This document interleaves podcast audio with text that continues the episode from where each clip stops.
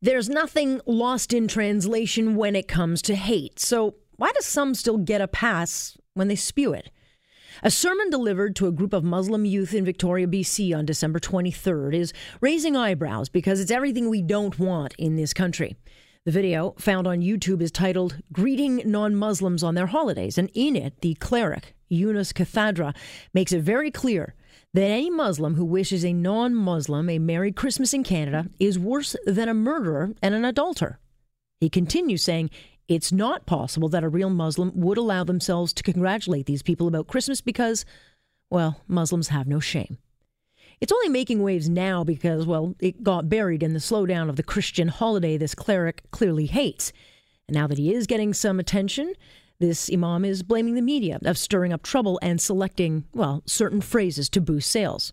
So here, if a person were to commit every major sin, murder, committing adultery, dealing with interest, all of these sins, if a person were to do all of those major sins, they are nothing compared to the sin of congratulating and greeting the non Muslims on their false festivals. Mm. So, this religious leader is basically telling a group of Canadian kids that killing someone is better than saying, Merry Christmas?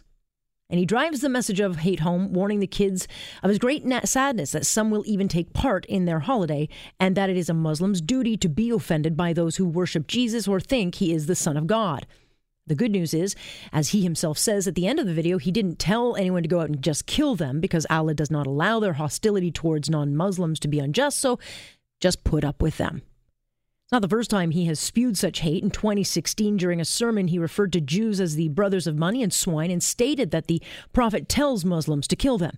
Comments now being investigated by the RCMP, but clearly it didn't deter him from delivering his awesome Christmas message of hate. Has any of it been condemned? No, and it won't be. Politicians in this country, certainly those on the left, would prefer to look the other way. Well, it would not be acceptable for a rabbi to say such things, certainly not a priest. But you can bet your every last cent that if either of those two faiths had people spewing such filth, the condemnation would be instant, and rightfully so. With radicalization of Muslim youth, a growing concern around the world, including here in Canada, where we are debating right now what to do with 60 returning ISIS fighters who brought crap like this in, well, this should be an easy condemnation for our prime minister to deliver, not just to stand up for what is right, but to stand with those in the Muslim community who don't condone this and wear it each time it's exposed. But of course, it's an election year, and well, there is no chance the Prime Minister would dare take a stand on an issue he likes to play politics with. And so it's no wonder that this Imam, also a youth counselor and Islamic study teacher, is unapologetic and simply brushed the comments off, declaring what you see is what you get. His actual words.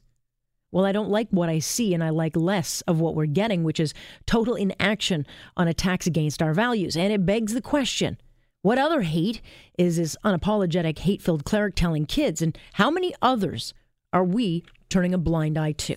And that is my point on point for this Monday, January 7th.